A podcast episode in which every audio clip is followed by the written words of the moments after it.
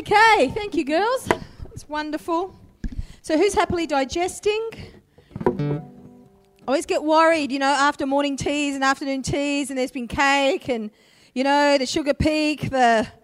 I feel like, you know, handing out protein bars, you know, to stop you. Okay, where's the birthday girl? I want to bless the birthday girl. Oh, there's two.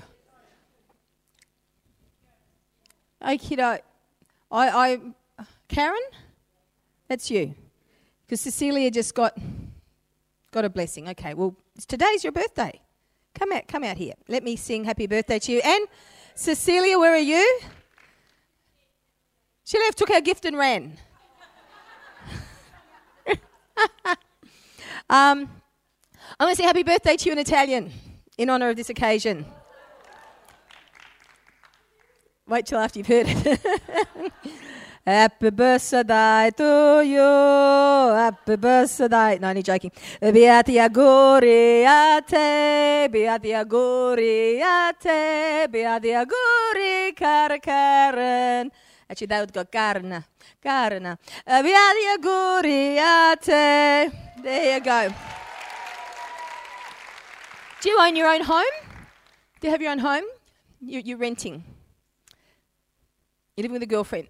This, I actually owned my own home before I got married. My husband married me, he got a house. And so, at the time God gave me a promise, I didn't have a cent in the bank, not a cent deposit. I think I was above the tax free threshold at that time, but I was actually below it for many years as a travelling ministry. And so, in the, in the natural, impossible to own my own home. I can't begin to tell you. Because I, mean, I don't know what I earn from one year to the other. I mean, my board sets a salary by faith, you know, but um, try going to a bank manager and say, give me a mortgage. You know, when, when, when you've got nothing in the bank and no proof that you're going to get anything, you know. So God gave me a promise, but I went from renter's level of faith to owner's level of faith on the inside before I possessed it on the outside. And I did possess it within a 12 month cycle of God actually encouraging me and speaking to me through different people, gave me a promise in His Word. A miracle happened. And so this is the, this, the, the, the, this tells the story, you level faith, girls, of going from one level of faith to another. Believing what you've not believed before to receive what you've not received before. And so there you go. For your birthday. There you go. Play it at night in your sleep, you'll wake up with an Aussie accent. So yeah.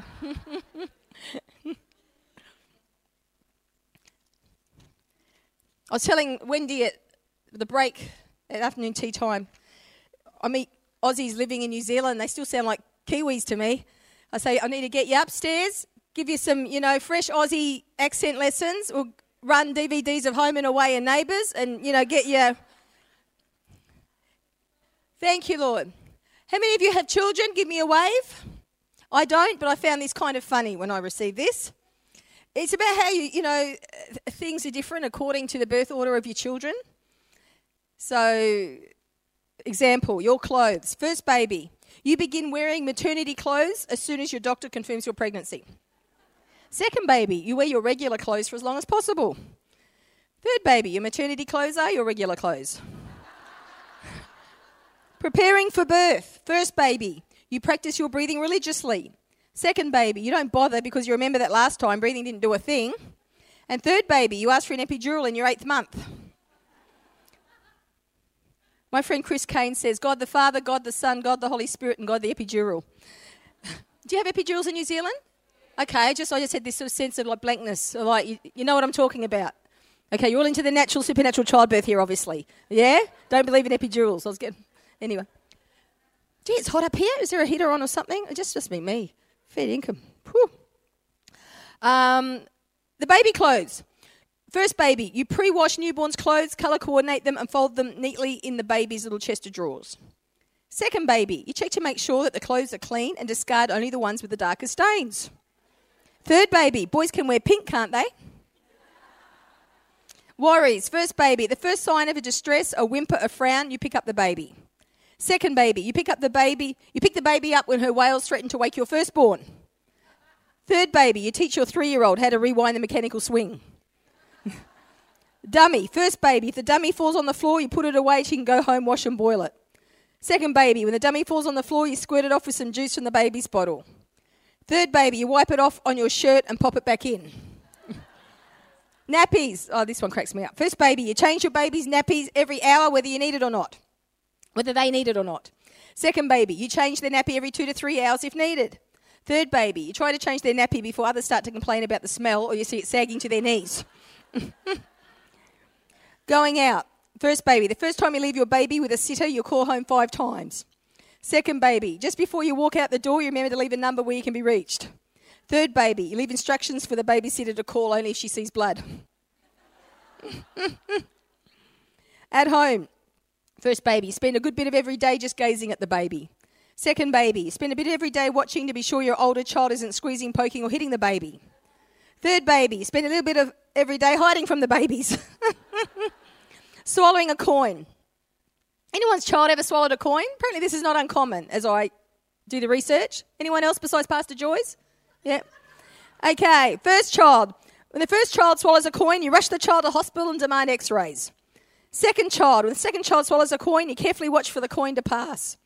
Third child. When the third child swallows a coin, you deduct it from his allowance. Mm, mm, mm.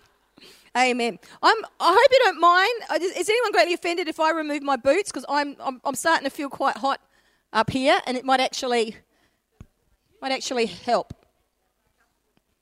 Okay, they're beautiful, comfy boots, but my feet are starting to get a bit. Um, I know I should be right. We'll we'll see. I just thought someone's turned the heating up between the first session and and, and the second. Okay. Thank you, Lord. We've got heaps of time. Hallelujah. Thank you, Father. Right now, I thank you that your word is living, it's active, it's sharper than any two edged sword. It's coming from here. That's what it is. I'll turn it around on you people. oh, beautiful. Thank you. That your word, Lord, is alive. Lord God, I thank you today, Lord, for this session. I thank you, Holy Spirit, that you're here. Lord, we don't need to hear the voice of a woman, we need to hear from you today. And Lord, I thank you for writing, as it were, your word to each one of these women personally and individually upon their hearts. That right now, Lord, this can be a prophetic moment just between you and them. They don't need to hear, as it were, uh, thus saith the Lord, but, but Lord, your Holy Spirit can shout. Not just the still small voice of God, but Lord, the shout from heaven. Because your voice is like thunder. Your voice breaks the cedars of Lebanon. So, Father, today I thank you, Lord. I believe today, Lord God, you're going to bring great encouragement, great hope. In Jesus' name. Amen. Just as I, I was praying that, I was sensing that there are women here today and you're at a crossroads and you've come even believing God for that word, for that direction, for that clarity. And I believe the Lord wants me to encourage those of you to whom that applies that God knows how to shout when He has to. We hear a lot about the still small voice of God, but can I be this honest? I mean, that was Elijah's experience in the cave. It's not a doctrine. I mean, it was one guy's experience in one moment, and then, and then, you know, people kind of like package it and like God's voice is always still and small. No. Anyone heard the shout of God? I've heard the shout of God. My call into ministry was a shout. I'm all okay now. Just are you, are you I was, was going to say, just so you know, I'm all, I'm all fine now that those lights down there have been turned off. Unless you want it for the rest of you. Anyone else uncomfortable? You're opening windows, yeah? That's what you're doing? Anyone else want the windows open? Oh, okay. Others are sweating. Okay. We'll, we'll, we assume it's not our hormones. Beautiful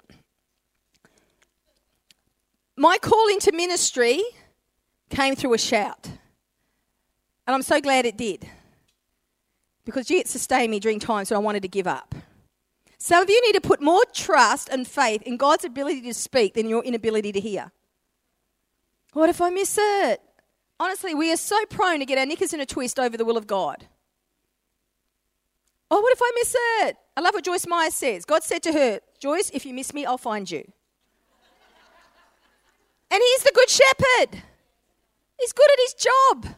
I mean, for heaven's sake, we're in New Zealand.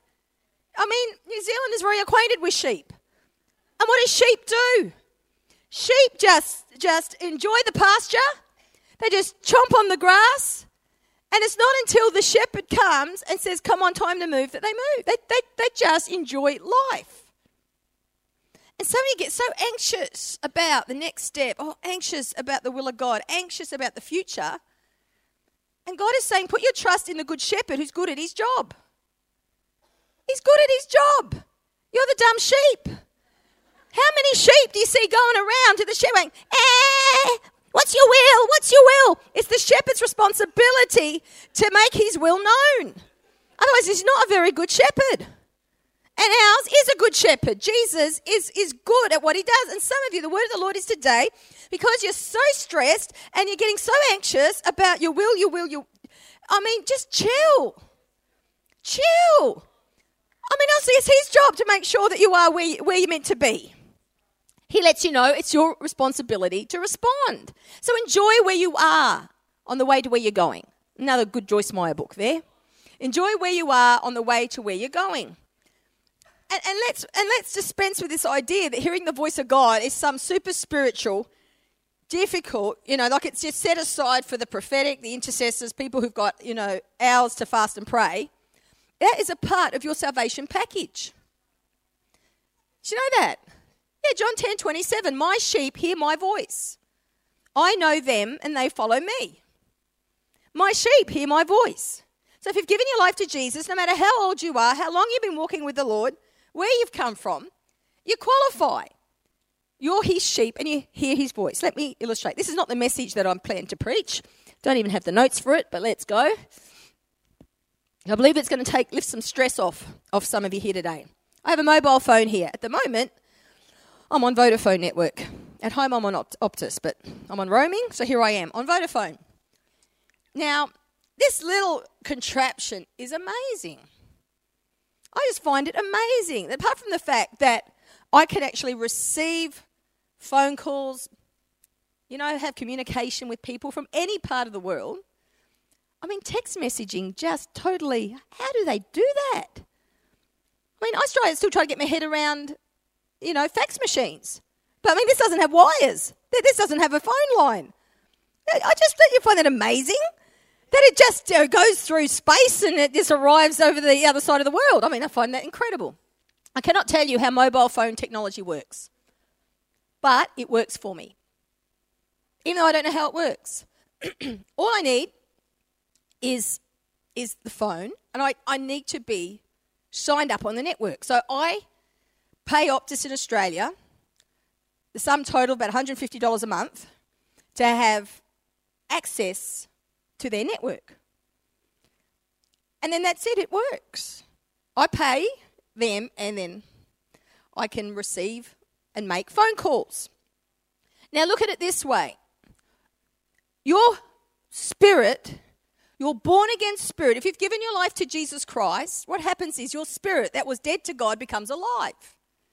In actual fact, Bible says your spirit becomes one spirit with him. One.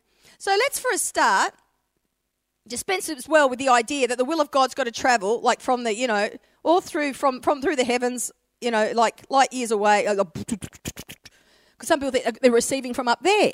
No, you're not. His spirit is alive on the inside of you. His spirit, his voice. It says in Proverbs, the spirit of a man is the candle of the Lord. So when God wants to illuminate your darkness, he, he, he speaks from the inside. He is in there. If you've asked him in, he's there. And so forget about him being from a distance. From a distance. I hate that song. Personally, with all due respect to Cliff Richard, Bette Midler, or anyone else who sung it, because he's not from a distance, especially not if you're born again. But I mean, Jesus Christ came down to earth so that we can be reconnected back to the Father. He's right up close and personal. The Holy Spirit is here, right up close and personal today, not from a distance.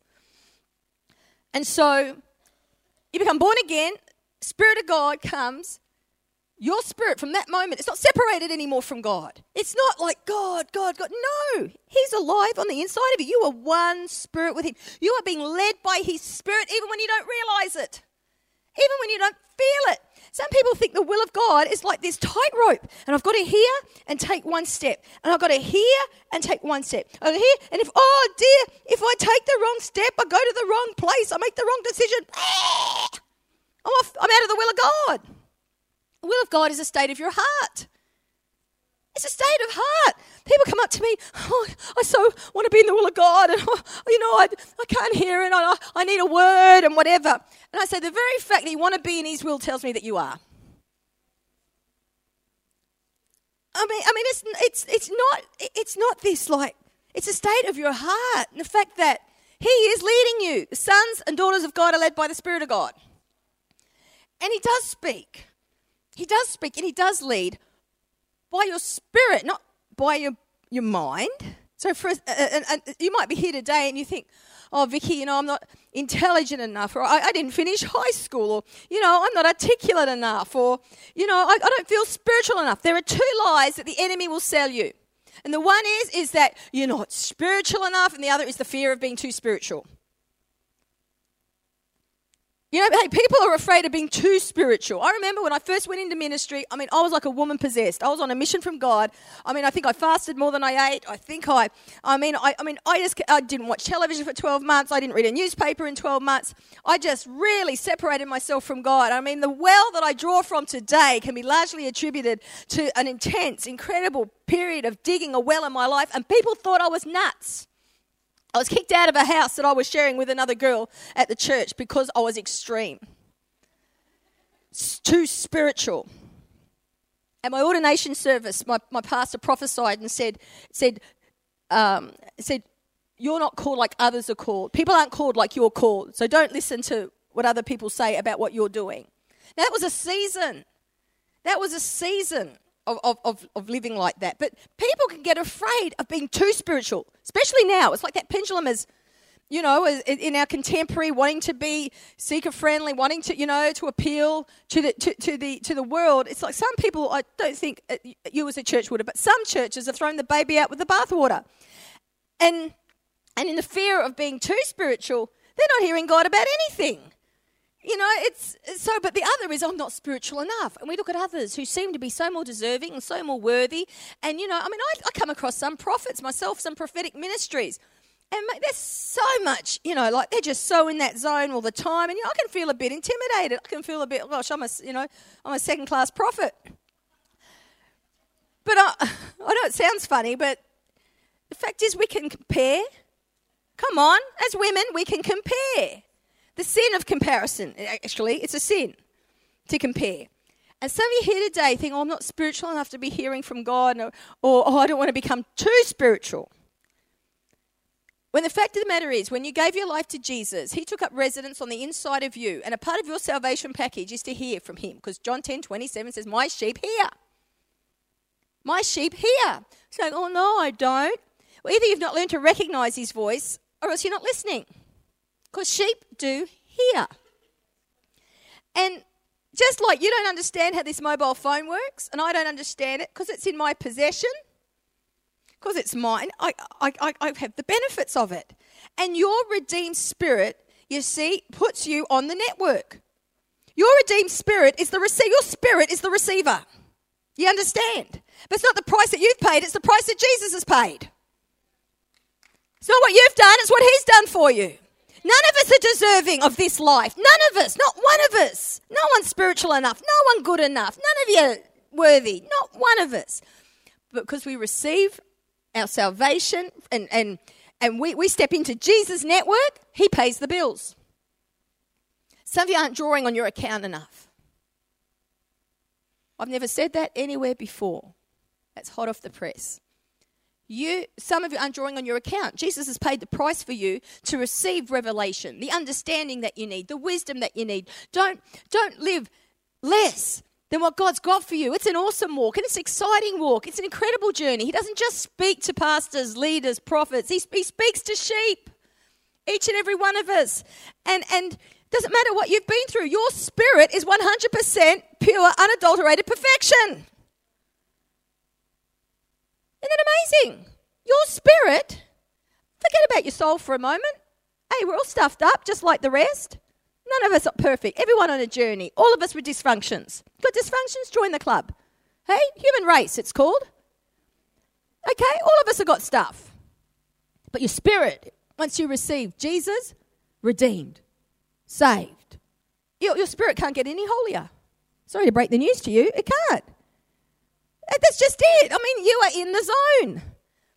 It doesn't matter what anyone thinks, what anyone says. That, that's, yes, you're right. That's your inheritance. And your inheritance as a sheep is to receive direction, the wisdom that you need, to know the will of God. I've got a whole teaching on the will of God, but I will need my notes for that, so I won't, I won't go directly there, except just, just, just to say this that to know the will of God is, is a part of your inheritance. You don't need to do anything else. You don't need to be more deserving. You don't have to work harder. You don't have to be more spiritual. Oh, that, that's a part of the deal. That's a part of the deal. And so when I receive, when I receive a call, when, when, when, when someone speaks to me, I, I just listen. I just listen. I don't, I don't have to work out. I don't have to do anything except listen. And maybe today might be someone here and you haven't learned to recognize the voice of God yet. Because the fact is, it can really be very unassuming. It's, it's 99.99% of the time not audible. It's just, for me, most of the time, it's just a knowing. Just a knowing. Just a idea that I didn't have before. Just a thought. Just as it were, light that breaks through my darkness. And at that moment, you're so tempted to say, ah, is that God? Or is that me? Is that God or is that me? And then some go, is, is, that, is that the devil? What if it's the devil? I just do a very simple test. When, when something comes to me, I might do a very simple test. I think, well, okay, you know, is this going to help other people? You know, is, is, is this, you know, is this something that the devil would want me to do? Example, for many years, before I was ever released to preach the word of God, I had a dream and a desire to. And I was in a movement, I was a part of a denomination, a very traditional Pentecostal denomination, and women weren't released to preach. They weren't ordained in the ministry. They weren't even recognized or called to the fivefold ministry gifts. That was all for men. And so in that time, I was Gave my heart to Jesus at the age of 19 years old as a hairy legged hippie. Got filled with the Holy Spirit. And, and not very long after that, started to have visions. And, and, and uh, I don't mean, you know, writing on the wall. I just mean just, you know, just like a thought, just like a picture, like an imagination, you know, of me preaching and in front of hundreds and thousands of people. I would see myself ministering in the power of God, people being set free, in the moving in the gifts of the Spirit. And for the first 10 years, my ministry in my local church was as a praise leader. And so basically, I, would, I was an icebreaker. I'd come and lead them in the first three or four fast songs, and I would do that just probably on average of once a month. And that was a big deal. Where I came from, I was the first woman in Australia in my denomination to even do that. My senior pastor, he, he, he, he, he got a hard time for letting me do that. Men still led them into worship, led them up the holy hill of worship, men who couldn't sing. And I was up there, and that was the little, that was the little God had entrusted me with. I'm just, I'm just talking heart to heart with you here.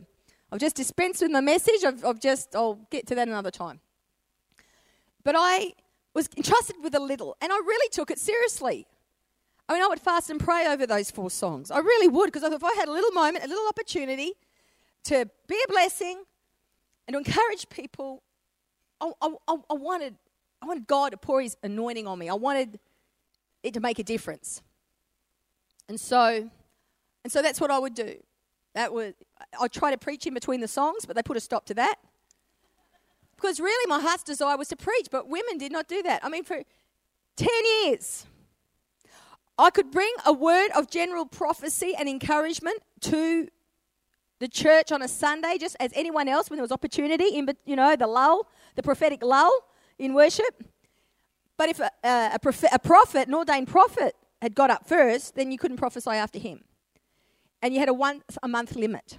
So I had some very strict, you know, uh, kind of controls and guidelines during, during that, that season. And so I had a dream. I had a dream to, to preach, to travel. I, I could see myself traveling different places. Every time a plane would fly overhead of my mother's home, I'd run outside and I'd look up and I'd say, One day I'm going to be on there. I remember I'd go to the airport just to have coffee and smell the fumes. I, I would just work, to be honest. I would work to save money and travel. At the age of 19, I took off with a girlfriend and, and, and did a Eurail across Europe. Actually, no, I was 20, sorry. I, was, I had my 20th birthday over there. I, I went back on another two occasions by myself. Did across Australia by myself. I mean, I just love traveling. I put the backpack on. I did the youth hostel thing until I was 30, and I thought, ditch the backpack and youth hostels, time for suitcases and hotels. It was just like defining moment. 30, thank you. But I remember people saying to me, Vicky, when are you going to settle down? I remember my youth leader at that time saying, Vicky, you must be running from something. Oh, I didn't feel like I was running from something. I felt like I was running to something. I just felt this desire in my heart. I love different cultures. I love different languages. I just, you know, I'd come alive when I'd be out there. And it was great misunderstanding, but yet great preparation in those 10 years. And, um, you know, not once did a prophet come through our church and pick me out in all those 10 years. And, and yet now, um, I would probably be one of that season of, of my youth group, for example. I'd be the most well known of all of them in terms of ministry. And yet, I was never ever picked out. Don't some of you here today? Let me encourage you. It doesn't matter if someone hasn't come, identified the call of God in your life. I mean, I, no one ever did for, for, for me in, in that time. And so, all I had was a all I had was, was a desire. You know, God can speak through your desires. God can speak through desires. Today, I believe God, God wants women to reconnect with your desire. Desire is not a dirty word. Desire is something that we kind of, you know, can associate with the flesh and desire. No, no. And, and your heart. Let, let's talk about your heart for a moment. Out of it flows the issues of life, it says in Proverbs. Out of it flows the issues of life. Did you know that the life that you don't see is a ref- the life that you see, sorry, is a reflection of your heart that you can't see. That's why it's so important to tend to it. Bigger heart, bigger life. You, you, if, you know, it's just the principle of God's word. The word sown into the heart brings forth fruit. Yes, the heart is the soil. And so, um, and so, desire. Desire. God speaks to you through your desires. Oh, Vicky, the heart of man is wicked, deceitfully wicked above all else. Who could know it? Well, I don't know about your heart, but Jesus is living in mine. We, we, we, we've got to come away from this idea as well that, you know, the heart is all evil. I've got some good living in my heart. In fact, He gave me a new heart. And when you, you can't start to trust your heart, now, I don't mean we can't be deceived. If you don't think you can be deceived, that's the biggest deception of all. That's why we need to be together. That's why we need to be in fellowship and in, and in community with others because the Bible says we have the mind of Christ. We, not me, we. We. It's like you have a bit of, of revelation, I have a bit, I have together. That's the checks and balance, you see, of living together because we all can miss it. But I have discovered that desire is one of the primary ways that God speaks to us of His will. And so if you're at the crossroads today and you're wondering, what is it God wants me to do? What, can I ask you just to start having a look again at your desires? Just start to write down what are the things, what's the things that flick your switch? What, what, what is it you've always wanted to do? I am doing what I've always wanted to do. Even as a little girl, my dream was to be a teacher. All I wanted to do was be a teacher. I'd literally set up shop, put teddies out there at the back veranda, set up class. School holidays, I was out there in school. I'd have the chairs, I'd have the blackboard, I'd do assignments, projects. And then when I left high school and went to university, I was um, training to be a teacher and I, I lasted one, one semester. I did one teaching prac and I got a revelation. Kids talk back, teddies don't. And I take my hat off to any teacher here today because I, t- I just thought, wow, no, this is not what I'd envisaged. So at that point, I went into acting because I'd always seen myself on the stage. Look, I'm not one of those reluctant communicators. You hear people with a call of God, I'm so scared of people, and I, no, not me. God had to get a lot out of me before He'd get me up there because I wanted to be up there so much. I, I, I love being in front of people. I had the gift of the gab. I, I came out of the womb talking. Mum said I was talking at 12 months old and it took till I was 18 months to get off my backside and actually start to walk. And so, you know, that, that's always been something I wanted to do. And it was always teaching and acting, teaching and acting. When the teaching didn't work out, I went, I went to drama school and I kind of pursued that. And that didn't work out. It's a very hard industry. And, and I barked up the wrong tree. I was trying to be a serious, dramatic Shakespearean actor at the time. I should have done comedy.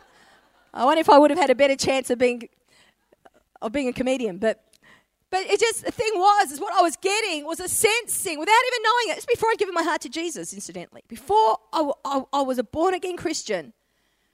Now I look back and I can see how those desires are just the things that I love to do. Some of us can assume that the will of God is the hardest thing possible.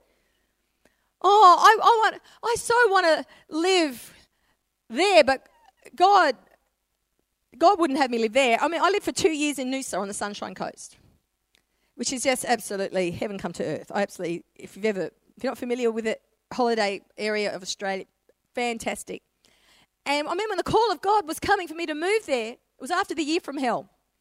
God's directing me to go there, and I, I thought, no, that can't be God. That can't be God. God calling me to Noosa. No one's going to believe me. I love that place. People say, yeah, sure, Vicky, God's called you to. And, and it wasn't until I responded an altar call and the pastor's wife said, You assume that the will of God is going to be the least likable, the hardest thing, the hardest option. And, and, and then I realized God wanted me to move into these, this day, two of the happiest years of my life. It was just like a healing season, and then He relocated me to Adelaide. But, but some of you here today, God is shouting so loud, and you've assumed it's you.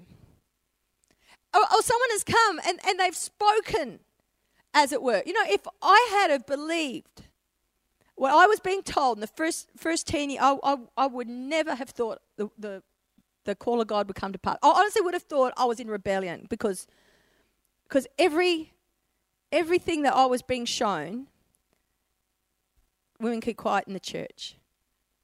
Ephesians 4, God gives gifts unto men, not women if I had have believed some of those things, people who thought, oh, I only wanted to be up there for my own motive.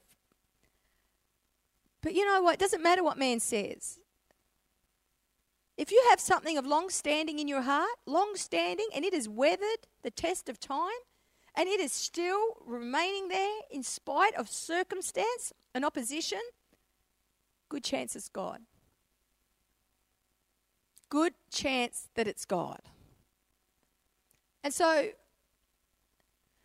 God just wants us to rest about this, this matter of, of His voice and His will. And there are times, there are times when you really need the wisdom of God. I mean, girlfriend of mine diagnosed with cancer, you know, she was at that place. Do I do chemotherapy or don't I? I mean, she'd not walked that way before. I mean, that is a big life decision. You know, when you're talking about decisions, you know, that affect, you know, your life and you need the wisdom of God. But you know what it says as well in Proverbs that wisdom cries out. Wisdom cries out in Proverbs chapter 1, lifts her voice, shouts out. Wisdom doesn't whisper. Mate, you've got to be deaf not to hear wisdom crying out. So let's put our faith in a God who can speak rather than our inability to hear. Yeah? God wants to break inferiority off some of your lives in, in this area of hearing from Him. Fear. Some of you have heard from God in times past, stepped out in faith, and it seemed to backfire. It seemed to backfire, and now you play it safe. You haven't trusted that still small voice. You haven't trusted that inkling, that that because of what happened in the past. And God wants to break that fear off you so you can run again. I know what that's like. I, I honestly, I think some of us in the ministry just go through absolutely just about every possible scenario so we can get up and say, been there, done that, came through. So to, to encourage you, to encourage you. I remember leaving Australia, moving to England, thinking I was going to be there for a couple of years, and after five months came back, battered and bruised. Really believed it was God. Just so totally didn't get it. just about, just so rocked my world because it didn't work out the way I expected. And, and, and the Lord led, led me to a passage where Jesus was led into the wilderness by His Spirit. Jesus was led after the temp- time of temptation in, in the desert in the wilderness. But before, sorry, before that, he was led into that. Jesus was led, led by the Spirit into a wilderness. In Italian, we say manongabish. Manongabish. I don't get it. I don't understand. Everyone say manongabish. I feel like giving out a prize to the person who does it the best. You need to get used to it, girls. That's what you're going to speak in, in, in heaven. Okay, you're going to speak. Thank you, Lord. Thank you, Lord. Can I have some um, music just to minister to? Thank you, Jesus. Shandarabakaya. You know, I do a quick test. God giving me visions of preaching, ministering prophetically, miracles, healings. Do a quick test. Well, does the devil want me to preach the word of God? No. Does my flesh, is my flesh interested in anyone else? No. No. Well, good chance it's God. I mean, really, it's that simple. Some of you have got desires to move in powerful ways for God, and you thought, oh, it's just me. Just me, you know. Um, it must be because it's, you know, I, the fact that you're worried that it's just you tells me it's not. Because people, frankly, want to be up there for their own self promotion don't give a rat's. Honestly, they do not give a rip fig whether with you know it's it's like let me up there. They're not afraid. They know this is God and they won't be told. And they, gee, that's a little bubby. I just looked at you. That is a baby you got there. Sorry. That's fresh out of the oven. How old? two weeks. I thought, oh, how cute. Grandson. It looks like it could be yours. how beautiful. It's his first women's conference. Two weeks old. Thank you, Lord. I saw that, he? Oh, it's like a little koala, isn't he? Hanging on in there. Anyone get anything out of that?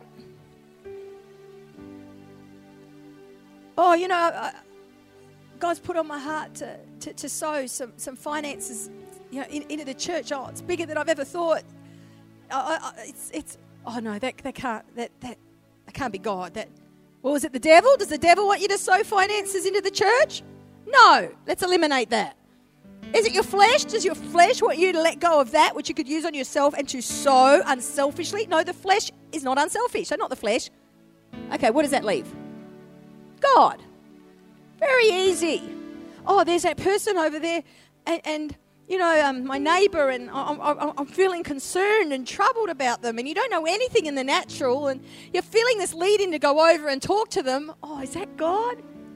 Could that be God? Well, does the devil want you to go and make connection and be friendly to your neighbour and potentially be used to minister some encouragement, some. Lo- no. Does your flesh? No, your flesh doesn't give a rip. Your flesh only is concerned about yourself. What does that leave? And so, how many of us go through like, okay, God, if it's really you, if it's really, really you.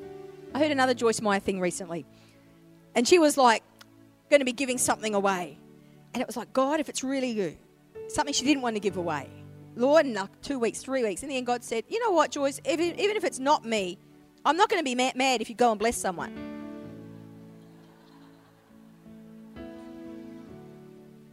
God's going to give you clarity. Some of you today, right now, right now, I can just see clarity coming.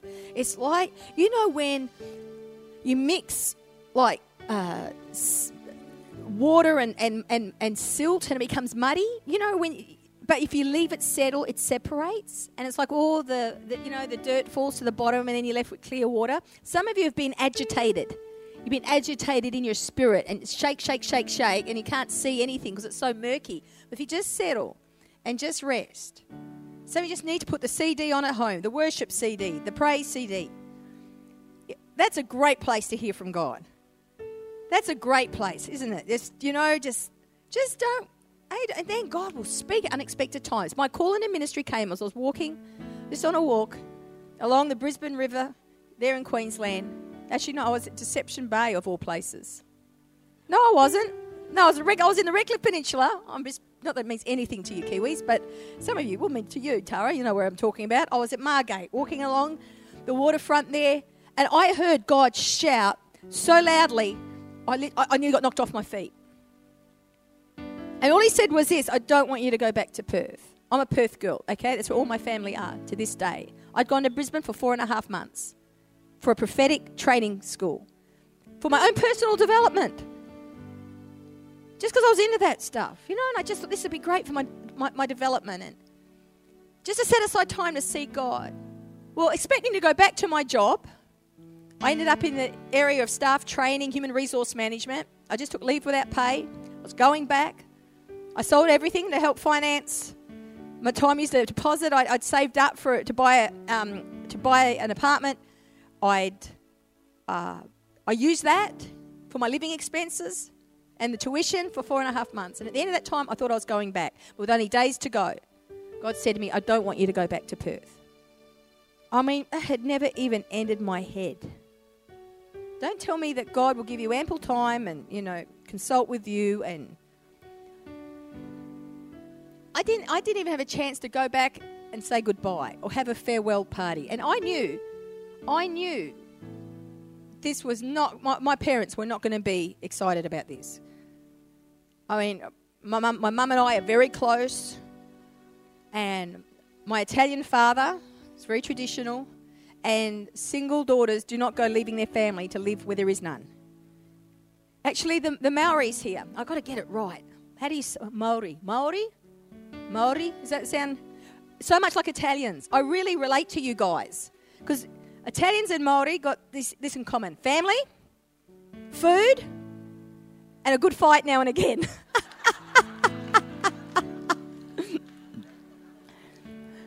so, but you know, I, I, do you guys know? I don't know what it's like in your in your culture, but when you're a single girl, you just don't go leaving the family to live on the other side of Australia where there is none. And I knew the hardest thing I've ever had to do to this day was actually to ring my mum. I didn't, I didn't ring dad, I rang mum and tell her I wasn't coming back. Oh, no, no joke. She grieved like I died for years.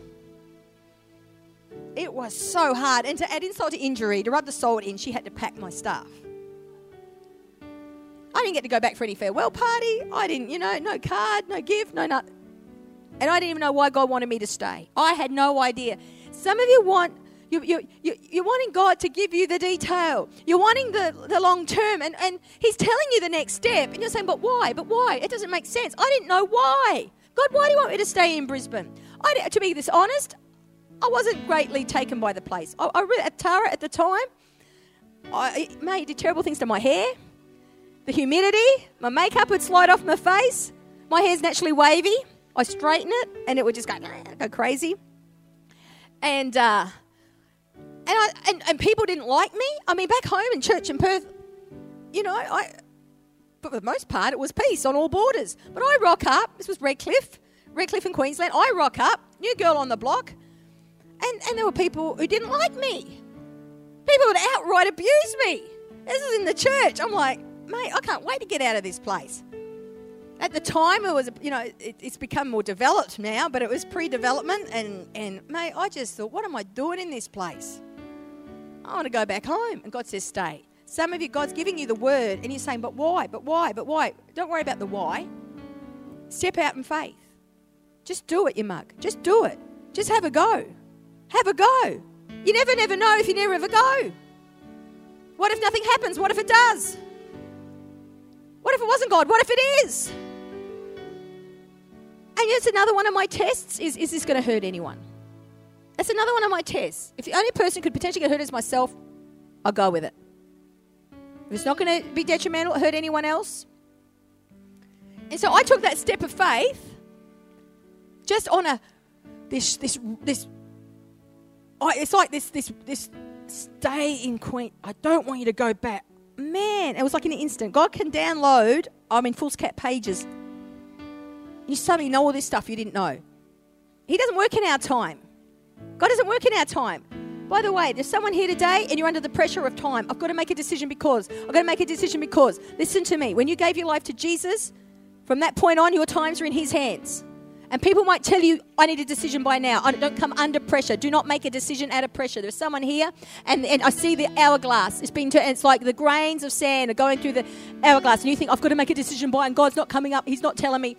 Hey, I tell you what, cast that care onto Him. Walk according to His timetable.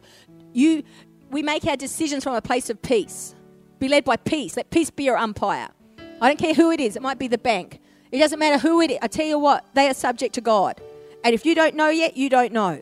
And it's amazing how people change time frames when you when you stand your ground. You would be amazed.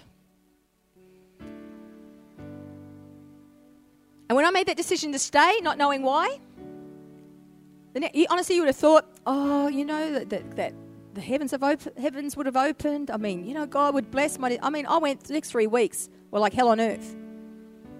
The next three weeks, I mean, I I had to cut all my ties from Perth. I mean, literally everything. God made me chop up my driver's license, close my bank accounts, had to resign from my job because I'd taken leave without pay. And I knew as soon as I did that, I'm not eligible for unemployment benefits or anything. I don't know how. Okay, Lord, I'm going to have to obviously get a job. That must be why you've brought me here. I'm obviously going to work in staff training here. I, I, I, I set out looking for work. I mean, nothing Nothing work. I mean, I literally, I have no income. And he tells me, I don't want you going around telling people your needs or I'm going to bring you back to this point. Now, I'm a woman of faith, and even growing up before I was in the ministry, you know, I believe God. I, I, I believe God could provide. My God can meet all of my needs according to his riches in glory. I mean, you know, I, be, I believed in that message. But boy, I tell you what, what I knew was being tested in that time. Because I did not eat unless, unless God blessed me. And there, there would be days I'm just living off the passion fruit growing in, in the car park, in the, um, in the caravan park. I was renting a cockroach infested caravan, $80 a week. I mean, this is the yuppie chick. I can't begin to tell you. I used to, I had a good in Perth, great income, no dependents, no debt. Gave a lot of my money away. I'm not saying that to boast, but God had blessed me for a reason. And as I said, I was a faith girl. I double tithed for, for, for, for many years. I supported a church plant in the northwest of Australia. Had very little to show materially, but I'd spend the money to travel, take people out to eat, and the rest was to. And I tell you what, I was at a time now I needed a reap. I remember my first week, my rent was due. And I, really believe someone could give me that money. And I remember working at a conference that we had. Did you ever come, Joy, to the conference that was at Redcliffe with Bill Hamon? Did you ever come to that? We had this great big prophetic conference. I mean, it was huge. And we took up an offering for the, for the visiting speaker. I mean, to this day, I haven't heard the likes of it. I mean, this is in, in 1992, $30,000. I have never, ever been blessed with anything near that. 1992. Uh, so there's money in that place. There's money at that conference. I'm just believing for my 80 bucks. I'm there serving teas and coffees, and every person would come up. I think, is, uh, is that the one, Lord? Is, they, is this one you're going to use? I mean, I've sown. It's time for me to reap. I mean, I'm, I'm telling you, I literally had not a cent unless God blessed me. And as I said, He said, don't go around telling people your needs because I'm going to bring you back to this, this test. I'm going to bring you back to the provision test. I remember hearing once Kenneth Copeland and he said how, how he had a need once and, and he found the money pinned to a tree. I'm looking at the trees. I'm looking everywhere, mate. I'm I'm checking under, under, under, under the mat whenever I get home. I'm week one came and went. Now I'd always been told God, God, God was always on time. God was always on time, and, and, and that week came and went. I remember once someone coming to the caravan and Interesting life caravan living. Anyone ever lived in a caravan park? I remember, I mean, the caravans were so close, you had to be really careful because everyone could hear everything, you know? I remember to pray, I used to put my head on the bed and, and cover it with a pillow and blankets and pray in there. You know, kurapa shakara ba ba ba. And then I come up for air. and then kurapa ba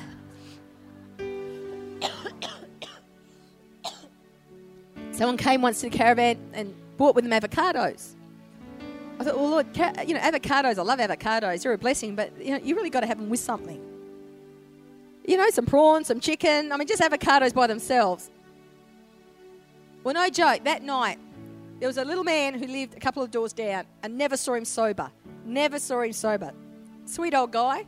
He rocks up to the caravan. I open the door, and I swear to God, he's got a cooked chook on a plate.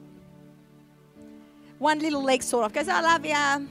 He had a smoke hanging out, having a cigarette. He goes, love. I just cooked this chook for myself, but, uh, you know, I can't eat it all, and I, I thought of you. Now, probably under normal circumstances, I probably wouldn't have accepted a cooked chook from a fire breathing alcoholic. But I just, I'd ask God for chicken or prawns to go with my avocado. I mean, that is how I lived. Three weeks came and went. I still hadn't paid any rent the caravan park manager comes to me and says, Vicky, little matter of, of rent. I said, I know, I'm so sorry. Look, um, um, my father's sending it, it's on its way.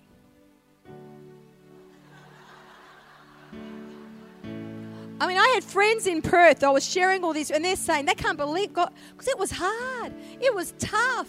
I mean, I was so lonely. I was also a lot skinnier in those days. I mean, you know, I'm hardly eating. I'm on this enforced fast for most of the time, and I'm, and people are saying this can't be God. This can't be God. Tell you what, no one was suffering except me, and except maybe my mother. but you know something? God gave me God gave me a, a vision. I, don't. Seeing of visions is not my primary way of, of receiving revelation from God. Some people, pictures all the time. I'm not that visual. I'm, I'm more a sensor and a hearer. So I'll get thoughts or I'll feel something, or I'll just know something I didn't know before. But now and again, you know, an image will come up. Some some of you here, that's the way. It's your primary way of receiving revelation from God. You know, your mobile phone is on MMS. You know, you get photos downloaded all the time. You, you, you're, but some of us, it's just a knowing, a feeling. Some it's a hearing. It's different ways. Hey, none better than the other. None more. As long as God gets the message through, we're wired differently. We're wired differently. And I had a picture, and it was this. It was literally of, of person being put before a firing squad, blindfolded and shot. And God said to me, Obedience have, has led my servants through the ages to the point of death. And you think you're suffering? And I got a revelation. At that, honestly, I got this revelation at that point that obedience isn't always easy. And just because the will of God leads you into an uncomfortable place doesn't mean you've missed it. Doesn't mean that you haven't heard from God. Because we've had this notion that, well, obey God, blessing. And that's a very powerful place. It's quite, eh, honestly, you go to a whole new level of maturity when you learn that lesson. That obedience doesn't always lead to a comfortable place. And it's when I got that revelation, the next day, a couple from the church came and and they invited me to come and live with them. And they said, "Do you like living in this cockroach infested caravan?" Not particularly, but I was reluctant because I owed money. They said, "What is it? What is it that you need? What are your needs?" We, and I kind of reluctantly told them. They went. They paid the bill. They gave me money in my bank account. They said, "Come with us. Come and stay with us. You've got an environment to pray and to wait on God so you know what you're doing." It was only a couple of weeks after that I got a phone call from the senior pastor of the church I'd been attending. And he said, Vicky, what are you doing? And I said, I'm staying. God's told me to stay. I've got no idea why. I can't get a job. I don't, I, I've got no idea why I'm here. He says, I do. I've been waiting for you to say that. He said, Oh, I see the call of God on your life and I want you to come on staff. I want to apprentice you in the ministry. And that, my friends, was the start of my calling. That was, I would not be doing what I'm doing today if I had not stepped out on that stay. Oh, maybe, maybe I would be, but I tell you what, it, it wouldn't have happened I would have postponed it. I, I would have delayed it. I, the will of God is optional. It's always optional. And I remember someone prophesying in that season said, Vicky, initially it's going to be tough. But I can see you've got two roads. One is a steep, hard road. But the further you go, the more energized and easier and stronger you get. If you take the easy road, it's going to take you so long to get to where you're going and you're going to be so tired. I tell you what, that has so been my story. So, hey, just because it backfired doesn't mean it wasn't God. Amen? Some of you aborted the purpose of God and you stepped out and you recoiled and you shrunk back because it didn't it wasn't going the way you expected because you got reaction. Well, you stir up a hornet's nest when you step out in faith. enemy doesn't want you stepping out in faith. There's a lady there, third row, white, string of pearls, white shirt. What's your name, sweetie? Do, do you mind just standing for a moment? Paula? Paula? I can see you took, like Peter, a step out of the boat.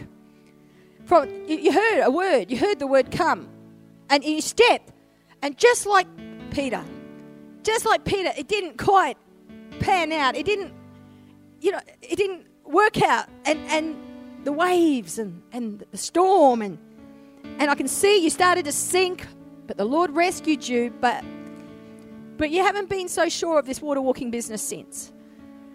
You haven't wanted to go through that again. And I see God restoring to you your confidence. God restoring to you confidence because you are a woman of the Spirit. You're a woman who hears from heaven. Got a mother's heart. you've got a gift of wisdom.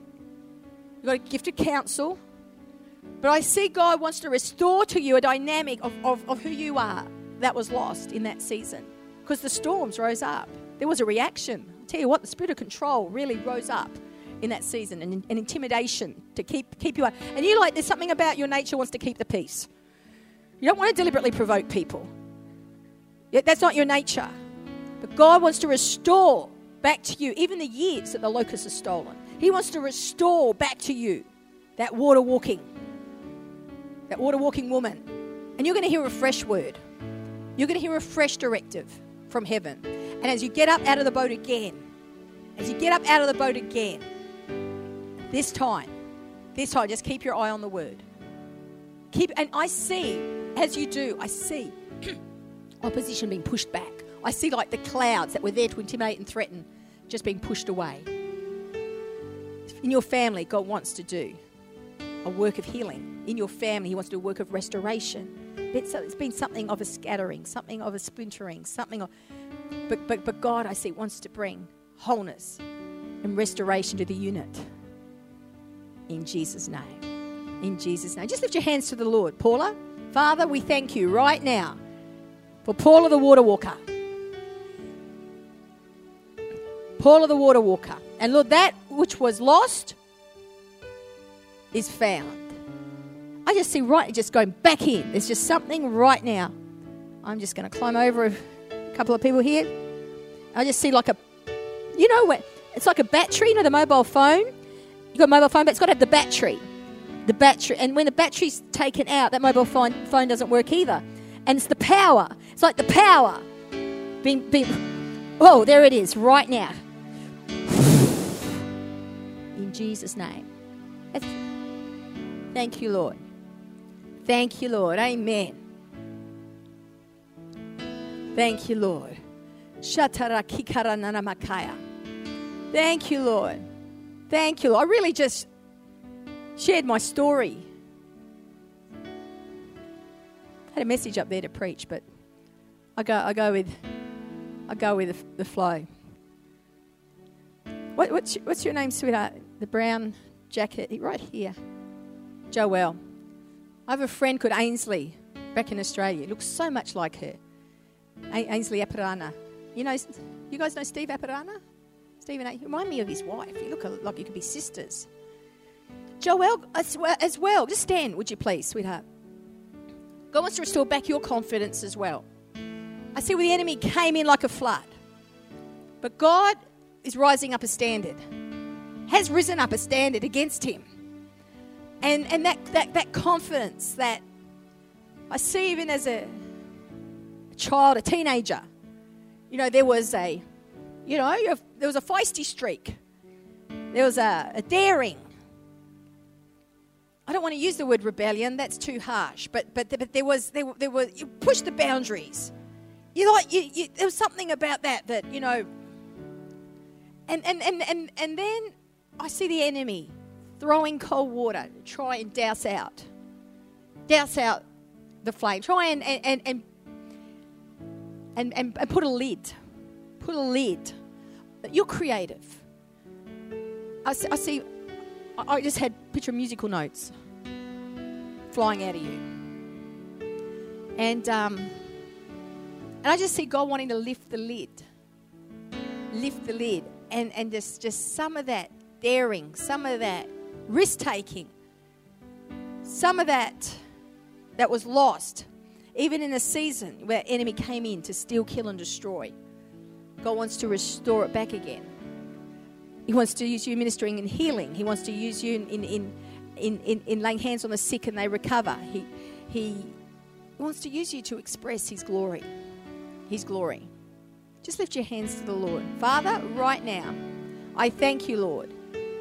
I thank you, Lord God, right now for your spirit. I thank you, Father. Your word, Lord, is spirit and life. I thank you, Lord, for life. I thank you, Lord God. I come against fear in Jesus' name fear of missing it, fear of getting it wrong. Lord, there's streaks of perfectionism, which, Father, don't always work for her. You can be hard on yourself. But, Father God, I thank you today for release. And, Lord, she's going to do it different. I see, Lord God, a, a, a new song, and a, new script, a new, a, a new thing being written, Lord God. Even as she, Lord God, is a pen in your hand, I see, Lord God, something being written in a new way. In a new way, doing it different, doing it different. Like the guy who came in through the ceiling. Remember, the guys came in down through the ceiling with their friend to get healed. You don't come in through how into buildings through ceilings. You enter doors. They did it different, and I see you coming in through the ceiling, coming approaching it a different way, doing some things different to get a different result get a different result. In Jesus' name. Amen. Amen. Thank you, Lord. Thank you, Lord. I said from the outset that there were women here who were at the crossroads. You're in the valley of decision. You, have you, been like, oh, God, you know, I, I so need to hear your voice. I so need to, I so need to know your will. If that's you, I want you to stand. Just stand right where you are.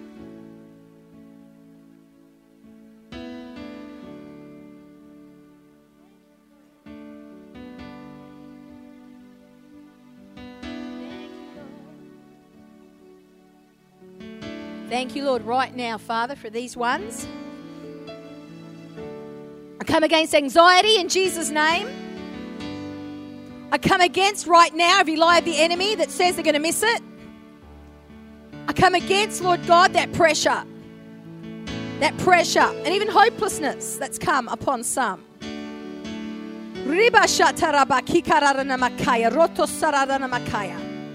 I want you to connect with God. You girls standing. Connect with Him right where you are. Right where you are. Oh, Lord. Oh, thank you, Lord. Thank you for your presence, God. Oh, thank you for your spirit, Lord. Oh, peace, peace, peace. Oh, where there's been storms, release your peace. Mm, the storm of destiny.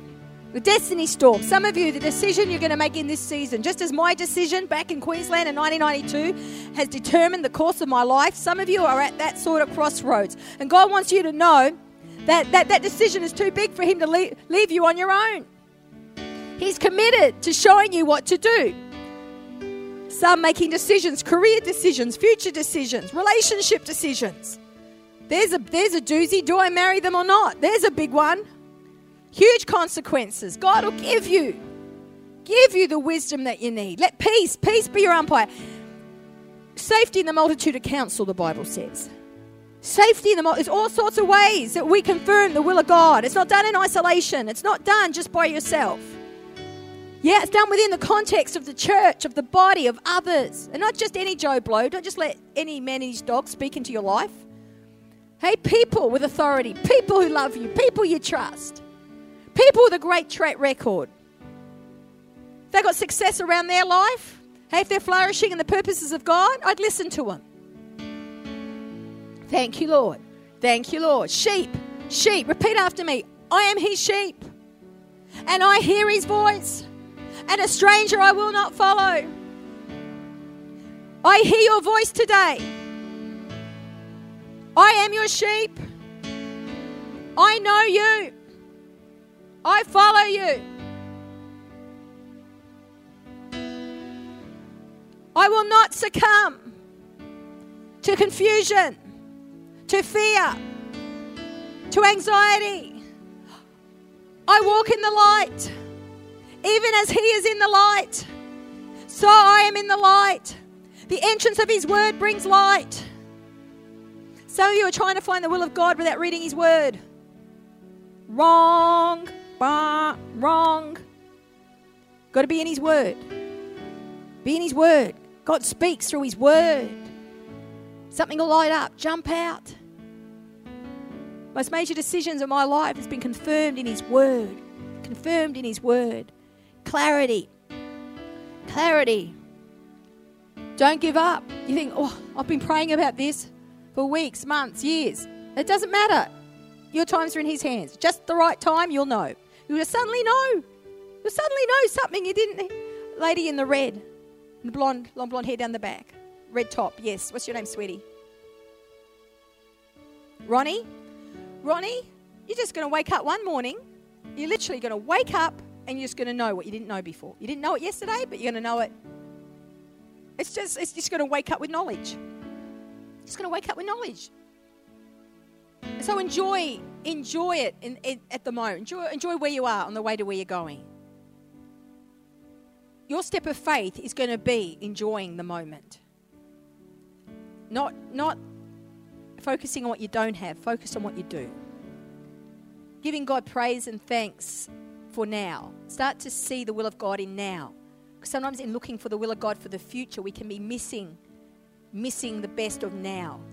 And that's going to be a step of faith. And that, that, that's actually going to position you by actually enjoying now and praising Him, giving thanks in all things now. That's actually going to be your launching pad to what you need to know.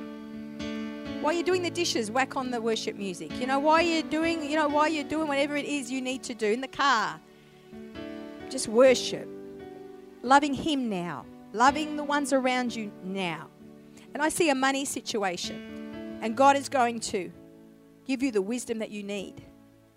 Give you the wisdom that you need. It's going to take you to the next level. It's going to take you to the next level. There will be no lack. There will be no lack in the will of God. Where He guides, He provides. It's been a bit of it's a bit of a stretching that's been going on, but stretching Stretching is enlargement. Stretching is a good thing. In Jesus' name. In Jesus' name. Thank you, Jesus.